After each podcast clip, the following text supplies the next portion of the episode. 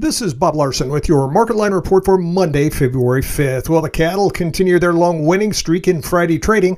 From the floor of the CME in Chicago, here's Oliver Sloup. Livestock markets were able to finish the last trading day of the week in positive territory.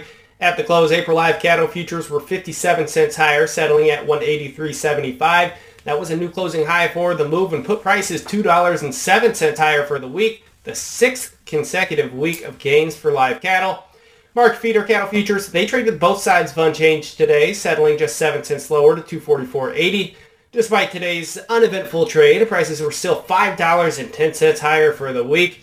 Chicago March wheat prices closed down one and three quarters at 601 and a quarter. Corn was down four and a half at 442 and a half. Kansas wheat was up four and a half at 627.